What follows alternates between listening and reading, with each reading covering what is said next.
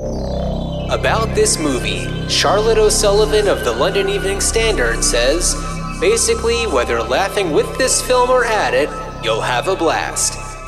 Adam Smith of Empire Magazine says, laughably bad and fantastically good all at once, this is a guilty pleasure that everyone can enjoy. But Letterboxd user Serviceman says that he doesn't feel guilty about loving this movie. On this episode of Ruined Childhoods, we decide the fate of Flash Gordon.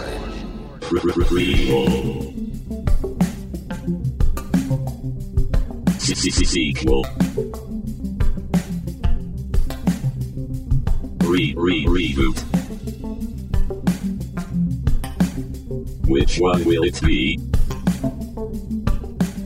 It's the Ruined Childhoods podcast. Greetings, Starfighters. Is that Ming, the merciless? Except less racist? Yes, no, Ming the uh yes. Dan, the. I don't know. Dan Pretty laid back? What's that? Dan, the pretty laid back? Dan the nondescript. I don't know. Hey, well, that's who we are. yeah, yeah. and you're listening to Ruined Childhoods, everybody. John the Jubilant. Oh, yeah? I don't know. Yeah. Yes. Well, uh, thanks, Lexapro. so, Dan, uh, this is a, a very exciting episode. We get to talk about this campy space opera that uh, without this movie, we would not have the Star Wars franchise. Like, this is. well, without the a- without the source material for this movie, we would not have right, but with without the source material, but also because George Lucas originally wanted to do this and found out that it was already going to be produced. Right. He decided instead to write Star Wars. So Uh, yes. Yeah. Okay. Yes. Yes. In that in that respect, yeah. Absolutely. in that respect, yes, absolutely. Um, before we launch into it, though, launch. launch. Um, I do want to mention. I feel like I've been giving periodic updates about one particular movie, and that would be the Toxic Avenger reboot. And uh, there's been a lot of casting news coming out of it. Dan, have you heard of any of these? I, I feel like I saw a rumor about something, but I don't. I I don't know how true it, So, it I, is. So. I think that until now, all we've really heard about is I think Jacob Tremblay, but there's been some uh, and and Peter Dinklage, but there's been some uh, new news. Uh, Elijah Wood is going to be joining the cast, as well as the film's villain played by Kevin Bacon. nice. Yeah. I what I love about it is that with each of these you know uh, news bits, it really fills me with joy because it it legitimizes the original Toxic Avenger even more. I mean, the Toxic Crusader cartoon show certainly helped, but like, you know, for it to be coming back now and for there to be this type of uh, I don't know, news coming out about it and these high profile names. Uh, it's very exciting for me. Yeah. I mean, none. No slouches among them. No slouches among them. That is right. No, it's a quality So- cast. Nice. Yeah. Dan, did you have any, maybe any more thoughts about Three Days of the Condor? Any news bits you wanted to talk about? No, no, I've I I have nothing. I am I am a blank slate. This I am not a blank slate because Flash Gordon, but um, no, I am I'm I'm ready. I'm ready to blast off. But uh, before we really, the, while we're still talking, a, you know, I just mentioned Three Days of the Condor, our last episode. I'm curious, Dan, because Max von Sydow is was also in that, and that was, you know, uh, I think like five years before this movie, and you know, we talk a lot about how he, in a lot of our minds, has kind of always been this older character. Um, I'm wondering, have you seen? Uh, any of his earlier stuff. I know a lot of it is like what Swedish. Well, some- yeah, like, I mean, there's the Bergman, like the Seventh Seal. Well, there's the Seventh Seal. I was gonna say that was kind of like the the most popular of his earlier works. Yeah, no, I I think the earliest of his films that I've seen, I mean, could be The Exorcist. Uh, I Right. would have to, I, I would have to double check the IMDb. What year was The Exorcist? Seventy three. Okay, so that was just before Three Days of the Condor. Okay, Yeah, yeah, yeah. Uh, I mean, I think that for me, I- I didn't realize it was him, but Flash Gordon was probably the first movie I ever saw featuring him. Oh yeah, no, I definitely saw definitely saw Flash Gordon before I saw The Exorcist. Well, you never know. It's like it could have slipped past your radar a little bit. I don't no, know. I, I would I would say as a you know whatever like five year old with HBO. Uh, no, Flash Gordon. Flash Gordon was definitely like I don't remember the first time I saw it, but uh, it was a long time ago. yeah. Okay. It wasn't in the theater, but it was. I mean, definitely. Like, there's a lot. There are things that I remember. Of course, there's also things that I thought I remembered that are not in the movie. Like, Yeah, I think that in my mind, because I probably saw this around the time that I was also watching movies like Big Trouble in Little China that also that have, you know, similar uh racist characters uh, depicting you know uh, people who are either Asian or Asian presenting. I don't think that uh, the the planet was it Mongo has Asia in it, but uh, Asian presenting, I guess you can say. look, it's it's an entire. It's like an Earth centric galaxy because there are like the Hawkmen, and it's like, are there So- hawks on other planets I'm and okay. men? All right. Okay. I'm gonna I'm gonna get to a synopsis soon. but since you brought it up, I have to point something out. And, and here's the thing. This movie is campy as hell. It's a cult classic because it's fun and it's not known for being a great movie.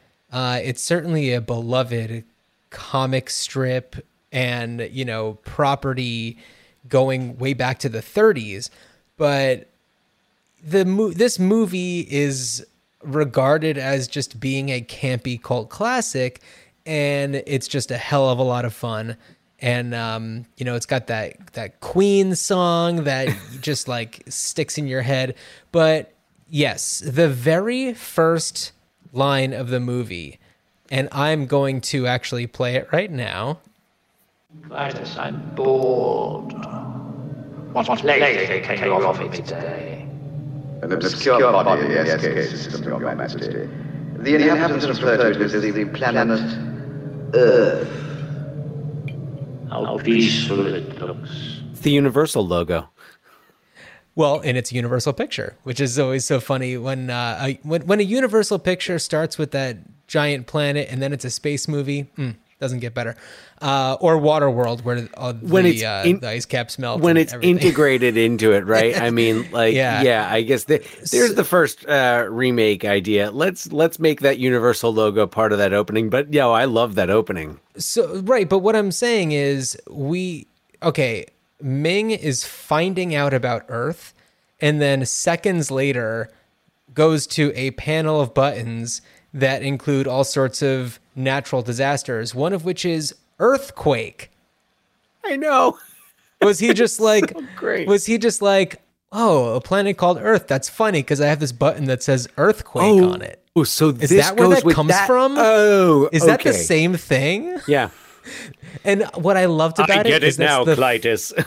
it's the first thing you see in the movie and it's just like already this is kind of poorly thought out the expectations are set appropriately from the get go. But also because Yeah. there's it, it's that campy like Klytus, I'm bored.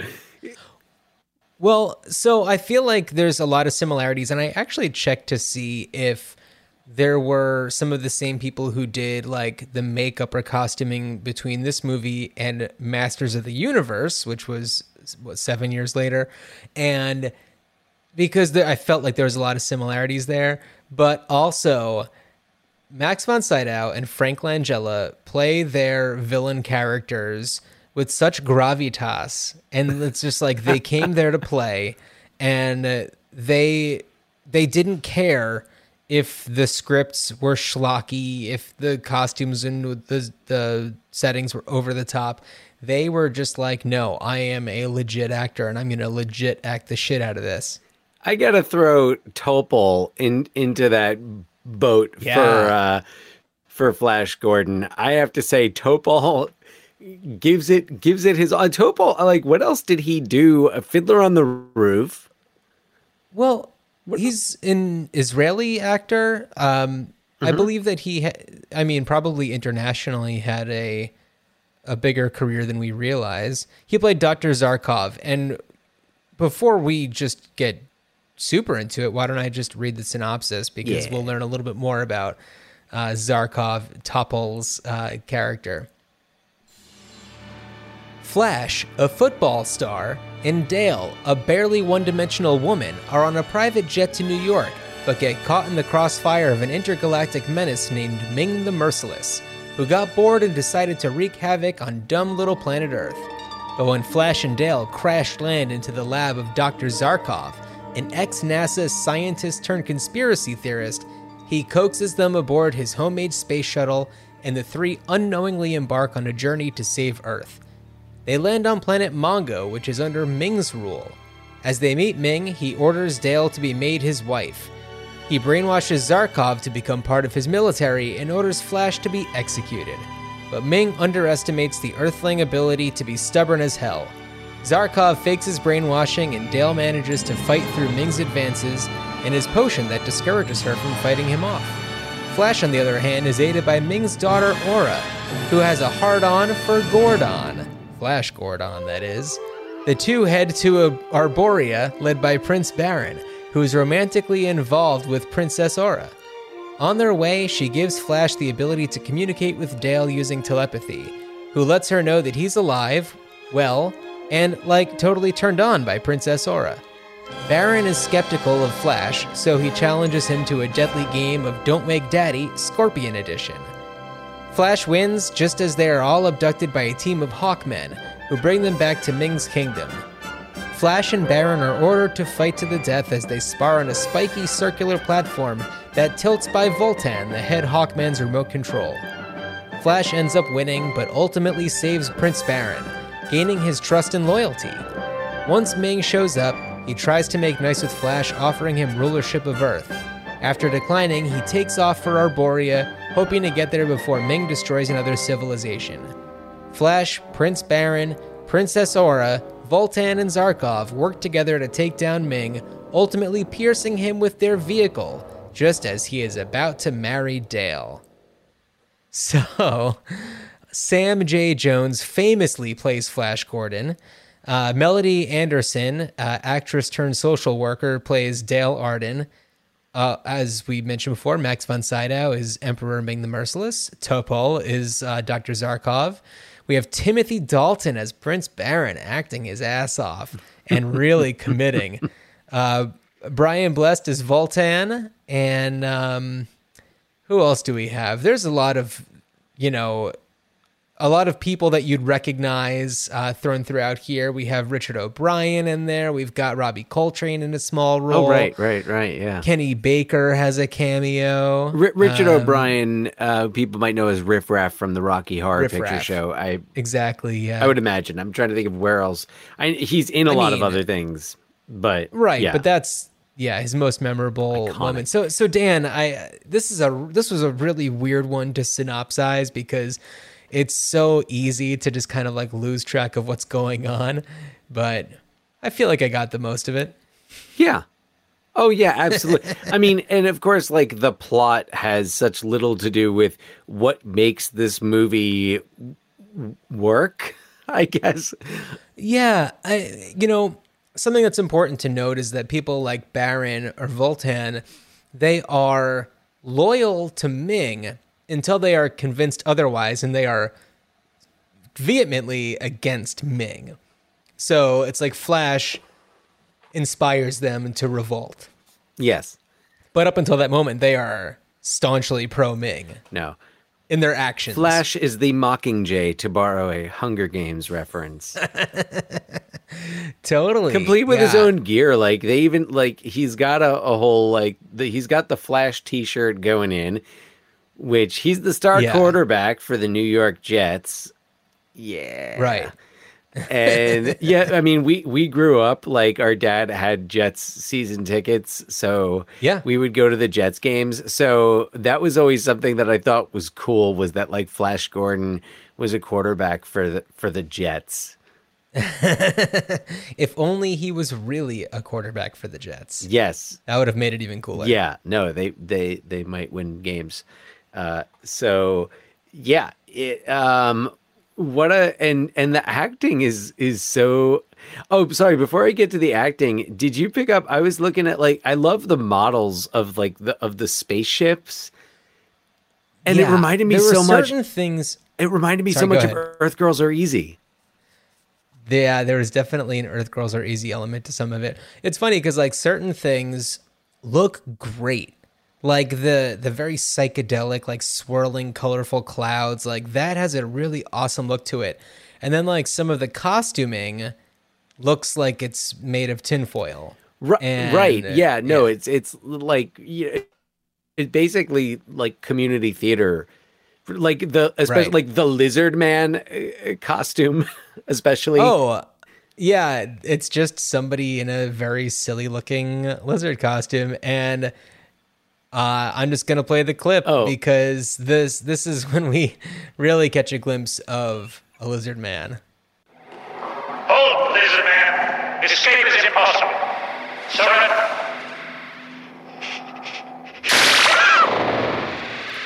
Prisoners, muscularly to the presence of Emperor Let's not argue with it. Uh, I love like how they just they- yelp. Well, that little lizard man. It was well. It was also like what. What was was he was like a prisoner, I guess, but like I, I don't know. I I didn't have any idea, and there's just like this like a dude in a lizard costume scampering behind Right. Flash and Zarkov and and Dale, and that it's called. They didn't even make up some sci-fi name for him. The like you know Nope. stop amphibior, Right. A lizard man. Yeah. And what's also interesting is like this was made after Star Wars where you know that kind of you know it changed the game in terms of like how space movies could look and feel. Well, they were. Yeah, I- mean, it play this this movie comes out like what six months after The Empire Strikes Back, Right, yeah. Which at the time, eh, it those the effects in the Star Wars movies, which were you know the prac- practical effects, Yeah. were done. It made everything look so realistic, but that but that's also where I kind where I appreciate this because that it sets it apart from from Star Wars yeah. and it makes and I don't know my conflict thr- throughout watching the whole movie was like would I rather that there was a really good actor playing Flash Gordon in a really campy style would I rather Uh-huh. that there was a really good actor playing Flash Gordon you know s- straight up Period. yeah. Or is this really the best way? like, is this Well- Sam Jones performance the best? Like, is this actually the? Is it the right way? This might be Yeah, the you right know- thing. But I think that there is something to be said about actors who are really good at playing it over the top and cheeky. You know, like people like Bruce Campbell, who could certainly pull off something like this and commit to it in a way that still gives it credibility, but also is cheeky and reminiscent of like the comic strip. And I know this movie's praised for like having the feel of the or the source material essentially. So No, you just gave the perfect example though. Bruce Campbell would have been he would have eh, he would have kept the campiness of the performance but also made it more real. It really did feel like Sam Jones was like reading lines off cue cards. Yeah. Well, I mean, most of his dialogue was dubbed, so Yeah, oh yeah, well I guess maybe that's why Yeah. why That's probably that why. way. And yeah, I, I mean, some another name that comes to mind, and this maybe would have been more ten years ago, fifteen years ago, but like Nathan Fillion, you know, certainly Mm-hmm. knows how to do that. Uh, that cheeky character, you know, adding the gravitas, but also knowing how to like dial up the schlock. Right, right. Yeah. Yeah, no. And actually that uh an act, an actor who was offered the role of Flash Gordon but turned it down, Kurt Russell. Right. Yeah. Speaking of Big Trouble in Little China. Big Trouble in Little Yeah. China. Yeah. Yeah. And it's funny because just talking about those two movies once again, really quickly, it's like, you know, there's certainly the similar elements. There's the, you know, the very like mystical bad guy. There's this floating thing that can, you know, kill somebody like in a second. You know, it's like all these things that, uh, I don't know, kind of cross over where it's almost like, like what year was Big Trouble in Little China? 86. Yeah, so it's almost like this was a, you know, it could have been a,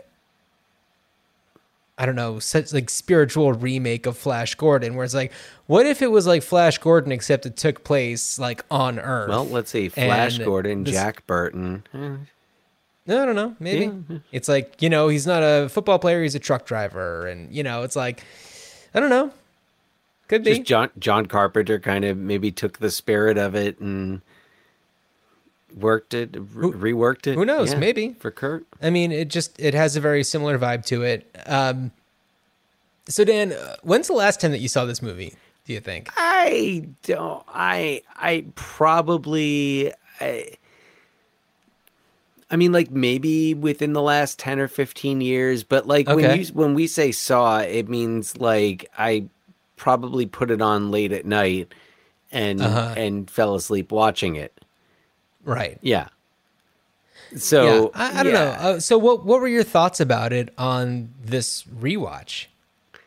there were parts of it that I really enjoyed and there were there were other parts of it that like I said with with Sam Jones I I was like frustrated cuz uh, I felt like oh th- this could be done better same and also M- Melody Anderson as well I felt it, it was at times the what I felt what what I felt was the appropriate tone but at other points her performance was just a little too too I mean it all this is all due respect to community theater but Yeah. there were aspects that were very community theater now of course it would make sense that Topol would would stand out because um you know I don't know I feel like that's always the the the most entertaining actor in the community theater troupe is Yeah. you know just that older wacky guy the older wacky guy. That's right. I lo- I Uh, mean- I'm trying to think if I have any clips that feature him, but I'm not quite sure. Well, that first one, I don't know if you grabbed the, the the when he's first realizing that like all of his Oh, research is oh, right. yeah. yeah. Oh yeah, so this is when um when this is right after Ming has started wreaking havoc on Earth. Dr. Zarkov, there's no sun. It's 8.24 in the morning, and there's no sun. No sun? No. Check the angular effect of the moon. Seemingly, there is no reason for these extraordinary intergalactical upsets. Only Dr. Hans Zarkov, formerly at NASA, has provided any explanation. His ideas, however, have been rejected by the scientific community as irrational. According news to is scientists conveniently NASA, about him. This morning's unprecedented solar eclipse is no cause for alarm. A team of NASA scientists has been in conference with the president since 7 o'clock this morning. What do you find? The moon out of orbit? By more than 12 degrees. This must be a mistake. That's no mistake. It's an attack. I love the dramatic sound effect after it's Oh, an yeah. attack. Oh yeah, the the just that that I was gonna say that lightning strike, but that that crack of thunder. That crack of thunder, yeah. Yeah. So Yeah, he's wonderful. That I mean, that one doesn't really highlight his lunacy as much as it uh, features his, you know, at the moment assistant who uh, doesn't quite make it. no, no. yeah, Um, but he also, yeah, there's was this- played by William Hootkins, by the way. Oh, okay. Yeah, he looks familiar. I couldn't think of what Let's else he was el- in, and I did not did not look it up in a Uh, moment. let's see. He was in. Oh, he was in Star Wars. He played Jek Tono Porkins. Yes, yes, that's where I recognize him from. He's Which the- one is that? I think like stay on, stay on target. Stay on okay, all target. right. Yeah. Um, so let's see. Raiders of the Lost Ark. He was Major Eaton. Yes. He was in a couple of the Pink Panther movies. no, now I re- yeah no. Now, I mean, I never made the Uh, Superman connection. 4, Quest for Peace. He had quite the career. Wow. You know He was else? in a lot of really fascinating stuff. Island of Dr. Moreau. oh, which one? The he the really Val Kilmer. Yeah, the- 96 one. Oh yeah. N- nice. You know who else pops up in this movie? There's a familiar face, and I couldn't believe it was him because I saw him and I was like, "Damn, he looks like that guy." And then I saw in the credits, I was like, "It is that guy." So uh, the actor's name is George Harris. He's the soldier who who tries to kill Ming towards the beginning. Um, he's the- Right, the, yeah. the, uh, the black soldier who Sure. yeah. Uh, and I looked, I looked at him and I was like, man, he looks like the guy from from the Harry Potter movies. The Harry like Potter Ki- movies. Kingsley. Kingsley, Shacklebolt. Yeah, Kingsley Shacklebolt. And then I saw, and I I looked at the cast, like, damn, that it is that guy. Like, He was also in Raiders. He was Captain Katanga. I mean, he, aged like five years in twenty five years, I think. Yeah. So yeah, no. Anyway, really uh, is really cool. Really, uh, that was really impressive.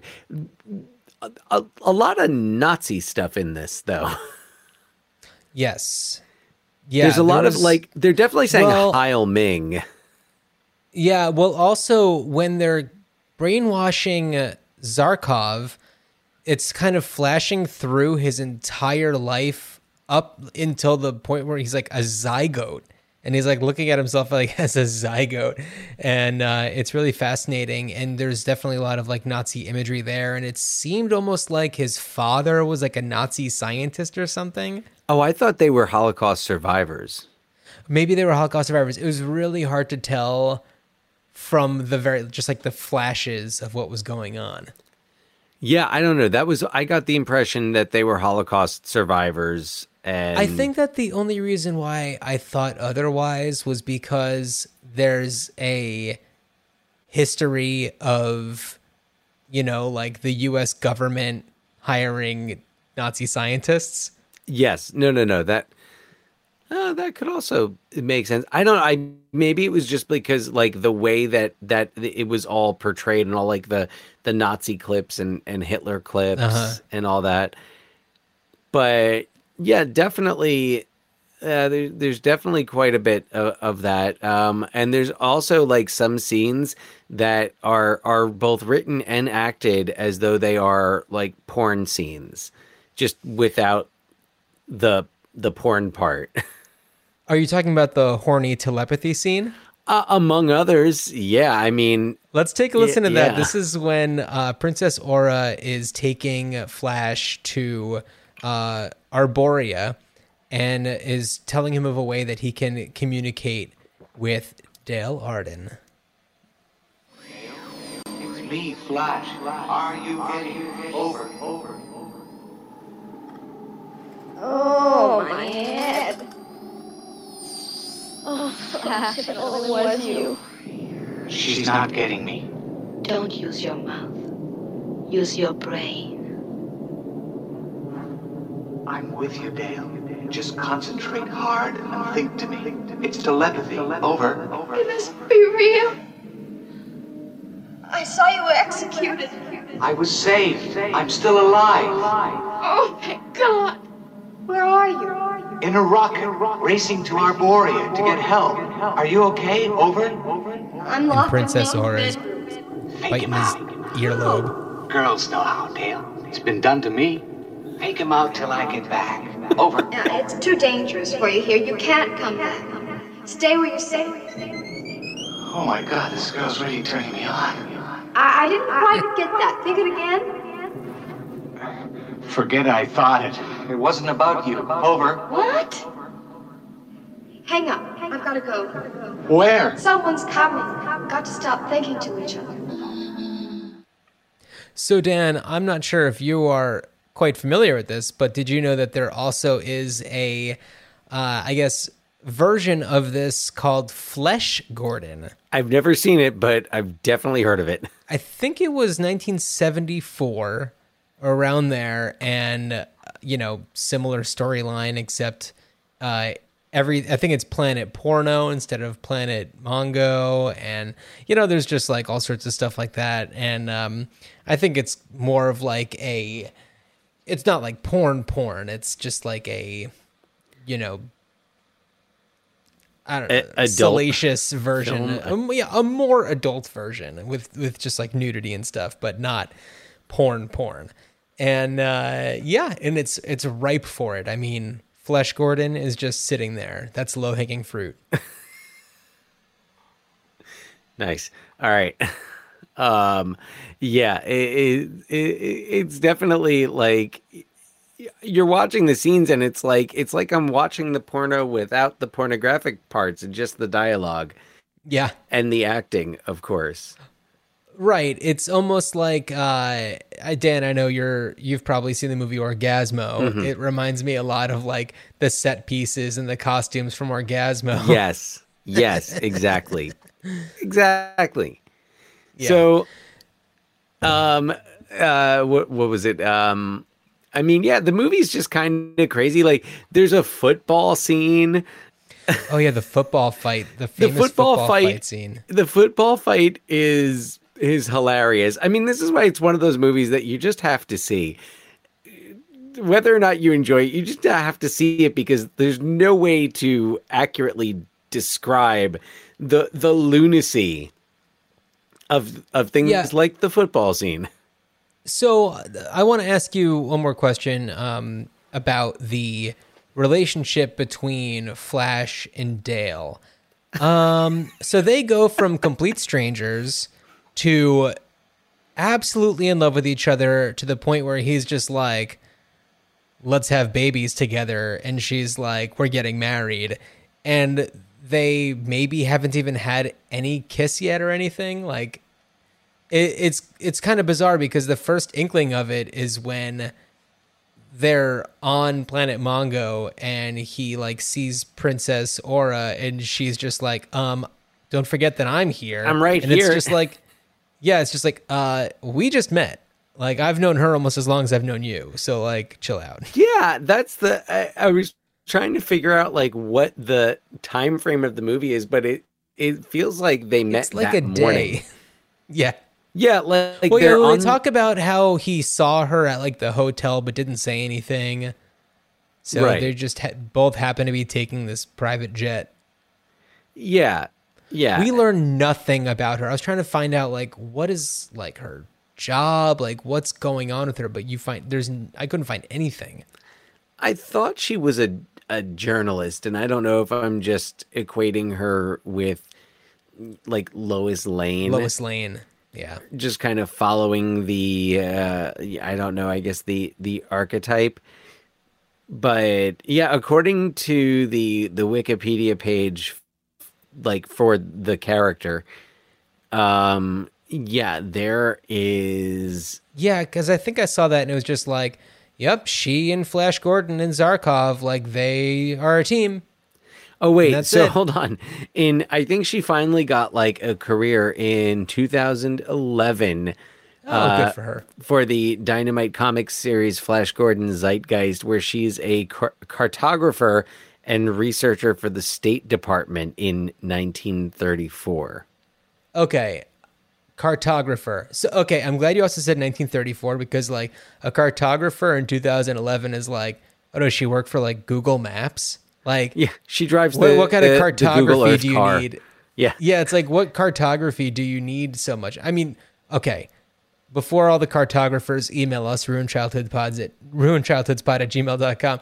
Uh, yeah, I, I can totally understand it more for it being a 1934 job. Yeah.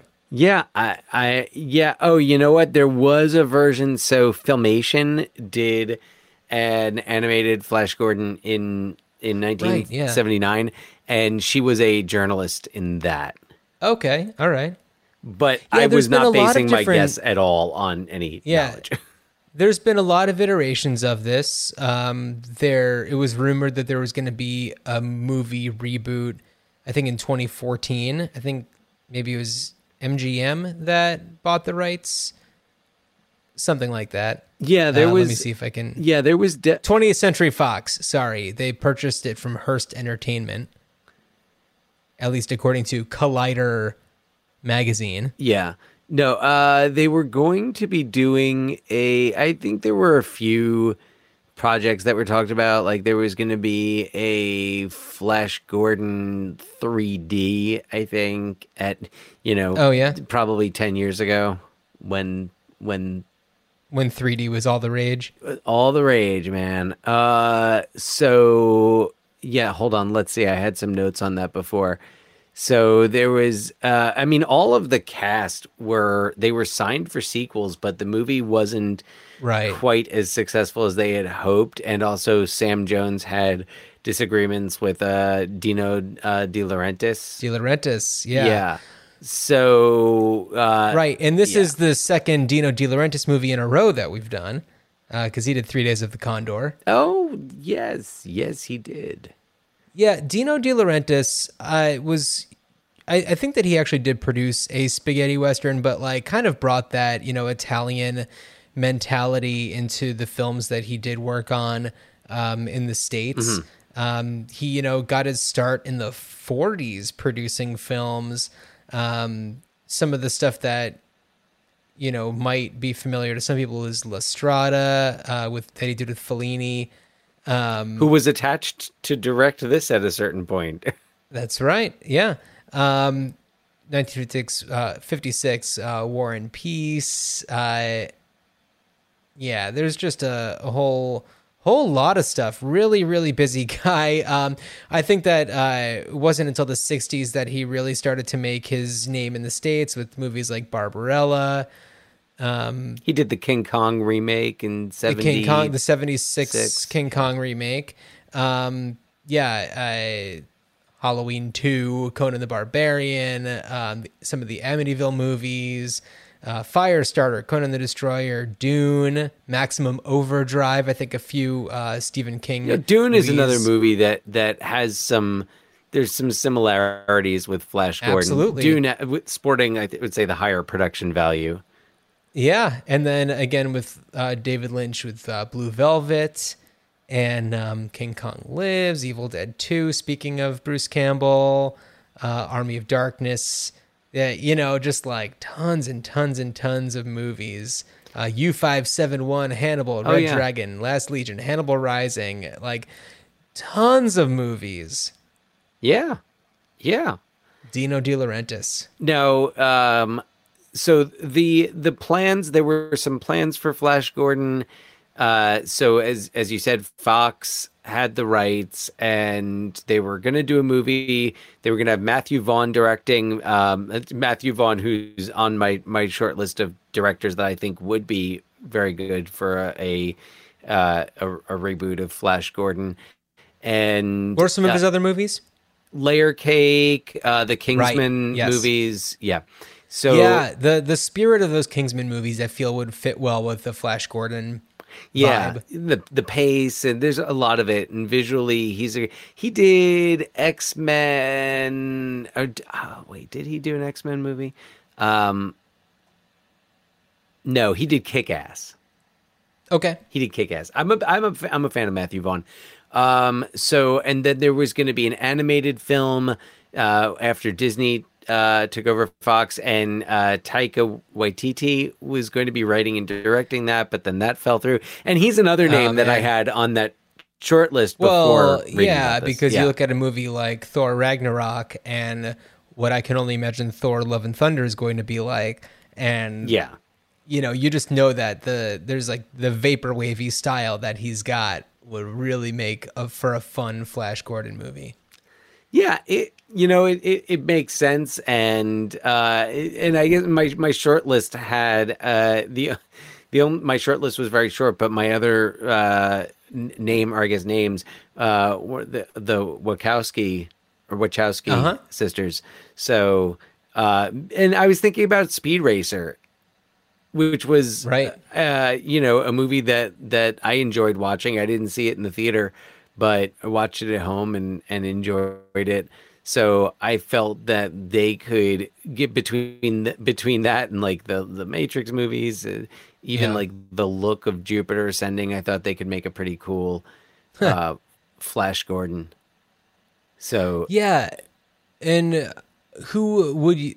Uh, uh, I'm sorry. uh, Are you Oh. suggesting a, a remake or a reboot? No, well, it's kind of more like it this was more where my my mind was going. My mind went to a few different places with this, so um, I, I guess I'll just I'll just keep trucking on. Uh, the the whole Disney Fox idea and how much Disney is just loving their like Disney Plus series and all that. Uh, it, it ma- makes me think that perhaps a a reboot, not necessarily of the movie, but of the serials, and doing a, uh, you know, like doing a series of Flash Gordon adventures, but like doing it, uh, you know, old school, Yeah. minus minus the you know offensive ethnic uh, Right. rep- misrepresentations and, and and stereotypes. So um, that that w- so this basically what I have for you is I have I have that idea. Um, my other idea, because thinking about just the campiness and the theatricality of it, would be turning it into a musical. And I know Uh-huh. that there's already like the "We Are the Champions" musical with Queen, but why can't we have two? Why can't we take the music of Flash Gordon and like the songs that Queen did for like Highlander and Iron Eagle, Headlong, and all that shit, and like one vision and make do like a Flash Gordon musical with the music of Queen. Uh, I mean, I don't know what else you'd throw in there. Maybe you'd open it up and make it just like a glam rock musical, but I don't think you need to. I think Queen's got enough that could work, and they've got enough also in their back catalog. So it it's not like you need right. to have a Bohemian Rhapsody or or We Will Rock You. So I mean, you you have Flash Gordon and um, you know all those other great great songs that they did that totally fit the vibe of this. And and then in terms of just like remaking it, I did throw together like I, I I was like, who would I like to see in a cast of of this? And I was thinking um of, of a, a more of a, a diverse cast. So uh, I'll I'll share that that with you. Um, my first thought was for that for Flash. I felt Donald Glover was still in the appropriate age range and Okay. would just have the right uh you know like attitude i mean it's like yes you you could go you could easily you know pick a hemsworth any hemsworth and Yeah, and I I think that yeah, Chris Hemsworth seems to be mo- a more obvious choice. I think because we're just used to seeing him as this blonde, you know. he's thor yeah, yeah God. Yeah, he's he's Thor, which is which is why I don't want to see like I want to see someone who's you know uh, I guess not the tip. I couldn't and uh, like I was trying to think of all right, who would I get excited about? And I thought about like Donald Glover as Lando Calrissian in Solo, Yeah, and I thought about I'm like he could like he could pull off the quarterback thing. yeah. I mean, I, and he might even be too old for it now. But I was just thinking like Channing Tatum would be a lot of fun. Yeah. because he's super funny. I feel like we haven't really seen him much lately, and he could pull off that like schlocky, charming football star turned, you know, savior. Yeah. I mean, I mean 21 Jump Street. Oh my Yeah. god, so much Yeah, fun. no, Channing Tatum is great. So so that was my so that was for Flash. My my Zarkov is John Turturro. Oh. oh, absolutely. Yes, absolutely. I, I had a couple of thoughts for Zarkov, and and then I I just kind of ended on on Turturro, and like man, I would love to. He would have a blast with that. He'd be so much fun. Yeah. Um, my Dale, I'd put Tessa Thompson, uh, m- most mostly because I feel like I, I haven't thought of her for a lot of things lately, and uh, forgot how much I, you know, have just enjoyed her work and what I've seen her do. So Yeah, she's and- fantastic. And, it's like, you know, if we're updating Flash Gordon, and by the way, I would, I, I think I would set it present day yeah. Because also it fits in like you could take the same plot and i mean man wow what if it was revealed that climate change was actually being caused by ming the merciless? Or like COVID. yeah. Well yeah that's and of course there'd be a little dashboard that says covid-19 uh Yeah. so um and then so from from ming i was really i was kind of like debating like does just like is is Ming's character supposed to play a, as as you know, Asian um and where so I kind of went in two different directions for Ming. One direction was that Ming d- is not you know ethnically specific to Earth Right. and that Mads Mikkelsen would would be a lot of fun. So yeah, he's fantastic. His his role in Doctor Strange as, you know, the villain there definitely makes me feel he's appropriate. Also, I mean, we're talking about uh two Bond villains. We have Max von Sydow as Blofeld. Yeah. And then we have uh I forget his name, but the Casino Royale, Tears of Blood, whatever his name is. Oh, yeah, yeah. I can't remember off the top of my head. Yeah, that that's true. You know, there's a lot of James Bond people involved with uh Yeah. in, involved with the Well, with, T um, Daltz. Yeah. Yeah. So um and, and uh, but I was also thinking like okay, if if if if there should be a more accurate portrayal that Michelle Yeoh came to mind Okay. as as someone who who I don't know like I haven't seen her in anything in a long time and Right, right. I thought uh, I was like man I loved her in like in Crouching Tiger Hidden Dragon Yeah. which I think was and she was all wasn't she also she was also in a James Bond movie Was she? yeah I'm I'm almost positive she was One, of, the uh the Pierce of- Brosnan ones. one of the Pierce Brosnan ones. Yeah, I'm pretty sure she was in like out of the like the like Tomorrow Never Dies. Maybe I think she's Dies. in. I think she's in that one. So I was thinking about about her. I was thinking about uh, for some reason when I was trying to think of someone who would be a good ba- Barin. Uh, t- Yeah. for taking over t- for Timothy Dalton, Stephen Ewan was the first name that came to my mind Oh, for great. some reason, Yeah. and I was like, I would like to see him do something like like this. And for Aura, Priyanka Chopra was the first person. Really? I was Okay. I, I don't know. I was thinking like there was I forget what show it, it is that or it was that that she was on. Um, I like Quantico, I think it was. And Oh, I- okay. I, was thinking about. it, I mean, eh, and I was like, I would love to see her in. You know, like in a, I don't know, a, a big sci-fi movie. I, I feel like she'd be really good. So, and of course, there's so many other actor. I, you know, it's not like I spent hours with like a giant uh, whiteboard, you know, Yeah. like plotting this all out. So, I, what, what are you, what are you gonna do? What are you gonna do with Flash Gordon? Well, before I talk a little bit more about that, I also just want to throw another name into the ring for for Flash, and that would be the uh, recently reinvented Kumail Nanjiani. He'd be great. How good would he be as a Flash Gordon? That'd be so much fun. Interesting, interesting. Adding a different element to the character, for sure. Yeah, yeah. Wow, the the, the buff Kumail. Yeah, I mean, I'm uh, interested to see uh, Eternals. Uh, oh, absolutely.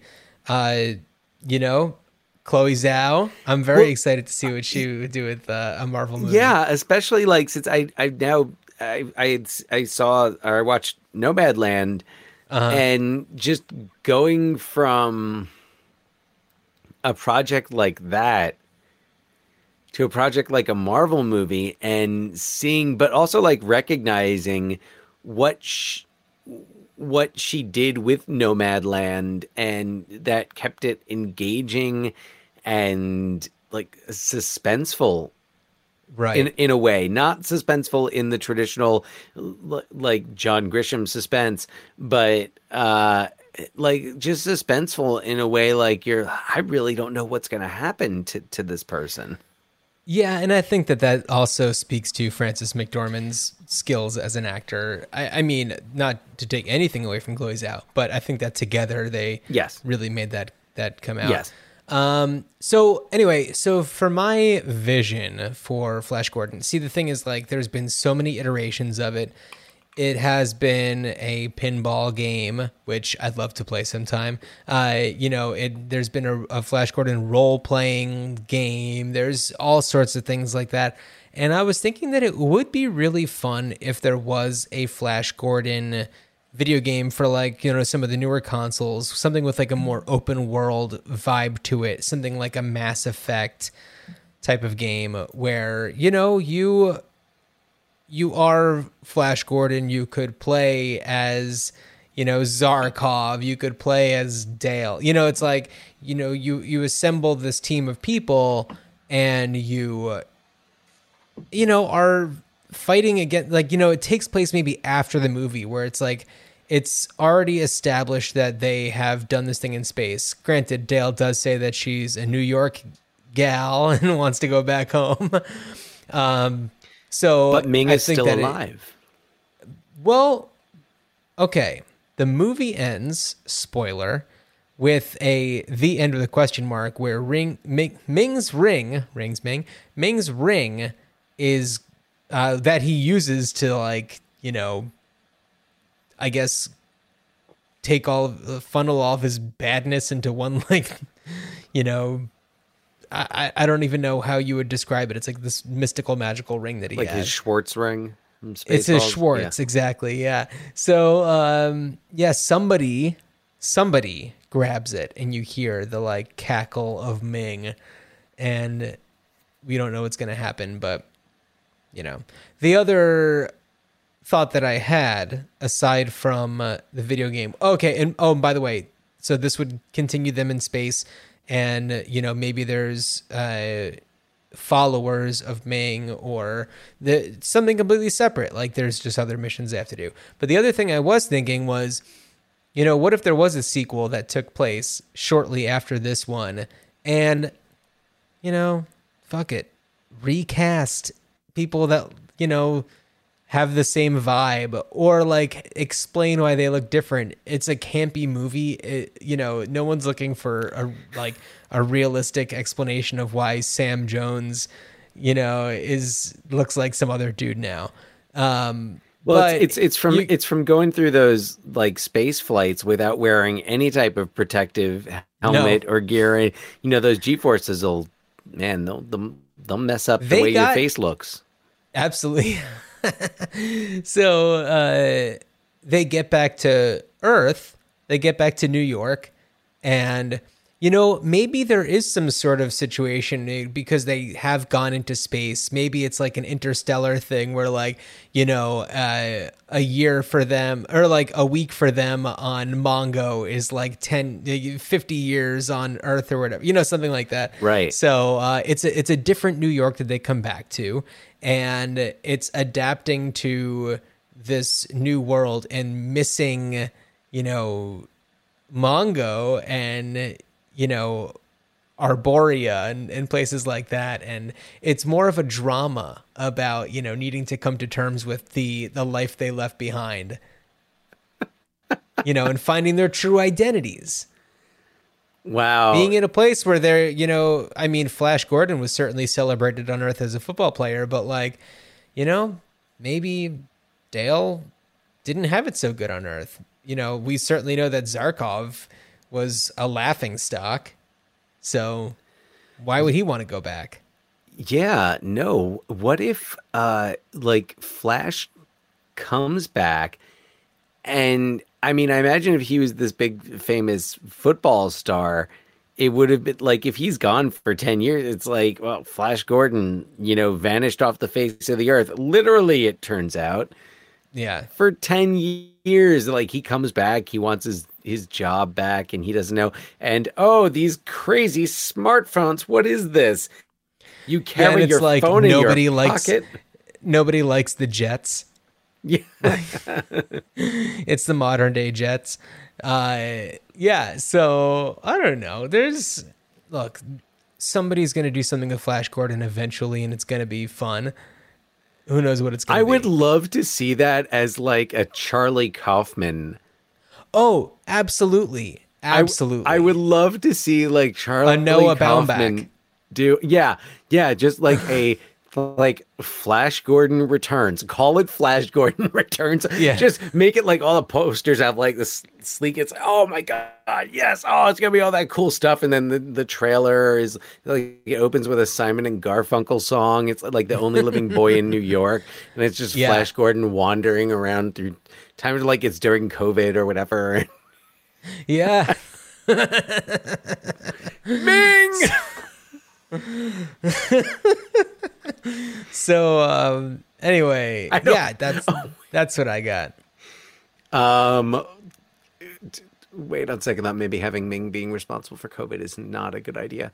Uh, But no, absolutely not. But there is one other thing that I did want to mention is that Flash Gordon, as it is a cult classic, has certainly been brought up in other pop culture, including this clip from the movie Ted. of course. Hey, Sam, this is the guy I was telling you about.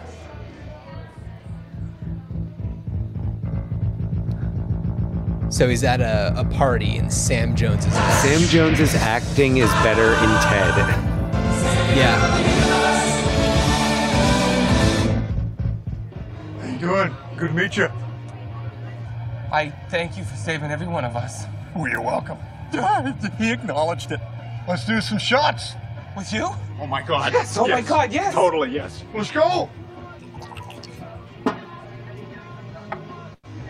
Thanks, Flash. There you go, my friend. Thank you. Death to Ming. Yes. oh, you know, you guys seem pretty cool. You like the party? Uh, cocaine, right? Come on, dudes. Don't tell me you never done it before. Well, not, Oh, not recently, no. I thought that was just for people in Florida. You better follow me. Come on. Johnny, I'm frightened.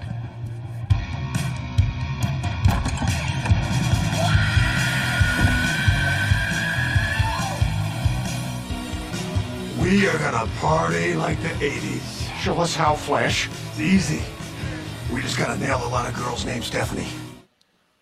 So uh, there is also a segment that I cut out of Mark Wahlberg's character and Sam Jones on like one of the like space jet skis that uh, that he's on, and you know just this whole like dream sequence where he's with Flash Gordon. And then there's another scene that I decided not to show that is pretty racist because it is about somebody whose last name has Ming in it, and this person is a very over the top racist depiction. Got it. So yeah, yeah. yeah, yes. not great. No, no. But hey, you know, man, it was it was 2012. Those were different times. We were everyone's you know still riding the high from Hall Pass. They're uh, you know they don't know what's what. no, man, what were we thinking back then in the early teens? Yeah. We all So, thought the uh, world was gonna end. Oh yeah, we thought you know what? Let's let's uh, reelect this uh, Obama guy. Everything's fine. And then uh, and then just a few years later, look what happened. Ah, well, we enjoyed it while we la- while it lasted. Yeah. Yep. So Dan, um, I I'm just gonna mention a, a quick little somber note. Yeah. Uh, the day we're recording this, well, we have uh, we have a a very positive thing. Uh, t- the day we're recording this happens to be Mark Linn-Baker's birthday. Uh, Dan, I don't know if you saw, but I acknowledged that on our Instagram stories in a picture with uh, myself, you, and our brother Scott getting an autograph from Mark Linn-Baker um, after a performance of a funny thing happened on the way to the forum. and uh, Very memorable. That Happy birthday, Mark Linn-Baker. happy birthday, Mark Linn-Baker, on the day we're recording this, not the day this is released. But uh, we also found out that uh, John Paragon passed away today. And for anybody who's unfamiliar with him, you certainly would remember him as Jambi. If you're listening to this podcast, you know Jambi. Yes. Uh, Mekaleka Hi Meka Heini Ho. Terry. And um, yes. Oh, Pee Wee. that was John. And, that, uh, that was yeah, John Paragon. And Absolutely. And also, he was in uh, the uh, the movie that we're going to be covering on our next episode. Yeah. So our next episode, in honor and memory of John Paragon, we are going to look at the another cult classic, the Weird Al Yankovic comedy UHF, directed by Jay Levey, uh, co-starring John Paragon as as Richard Fletcher, the son of R.J. Fletcher. R.J. Fletcher, uh, yeah. played by the great Kevin McCarthy, and uh, Uh, yeah, UHF also well. features um, uh, Victoria Jackson, uh, Emo Fran Phillips, Drescher. Fran Drescher, Billy Barty, um, Yeah, Michael Richards. Michael Richards, yeah, uh, a great cast of characters. Anthony Gary, Anthony Gary Mm-hmm. is is also in there, who we we talked about. So uh, was he in Disorderly? Did you say Billy Barty? right- I said Billy Barty. You said Billy Barty. Yeah, Good. absolutely. Um, How could I forget Billy Barty? Yeah, and, and John the- John Bowie, David Bowe. David. I was David so close. Mm-hmm. Yeah. David Oh, Bowe. and uh, Gedde Wa- Watanabe Right. as yeah. Kuni. Uh, yeah, another not great uh, depiction of an Asian character, but we'll Also, not about that on not, the next episode. not the first for that actor, having been in Sixteen Candles. yes. So, Yeah. yeah, but uh, you know, it, it's kind. It's that's one of those movies that that's been a, a standby for us. And hearing the news about Sure. John Paragon uh, t- today, it, it's Yeah. only fitting for us to cover that next on our, on our next episode. Yeah, absolutely. Well, uh, feel free to send us an email, ruinchildhoodspod at gmail.com. We have a, a link tree filled with all of our socials and stuff like that. It's uh, link dot linktr.ee slash ruin childhoods. Oh, we got a Um, new uh, new to- T-shirt. We got we have a, a somewhat new T-shirt up in the shop. Yeah. Yeah, but yeah, check out our merch on um, teepublic.com. We've got a whole bunch of stuff that either has to do with ruined childhoods or is just movie themed in general. And uh, our latest one is in the style of the uh, the What About Bob? Don't hassle me. I'm local shirt. It's Don't hassle me. I'm vaccinated. So uh, uh, if you want to show off the fact that you are fully vaccinated and that you love uh, What About Bob, then go ahead. S you can support our show that way. Um, we really enjoy doing this show, and uh, we hope that you enjoy it also. And uh, you know, this will help us keep things going into the future. So, um, yeah, Dan. Oh my goodness! As you travel on a homemade spaceship to planet Mongo, I really do wish you a good journey. Good journey.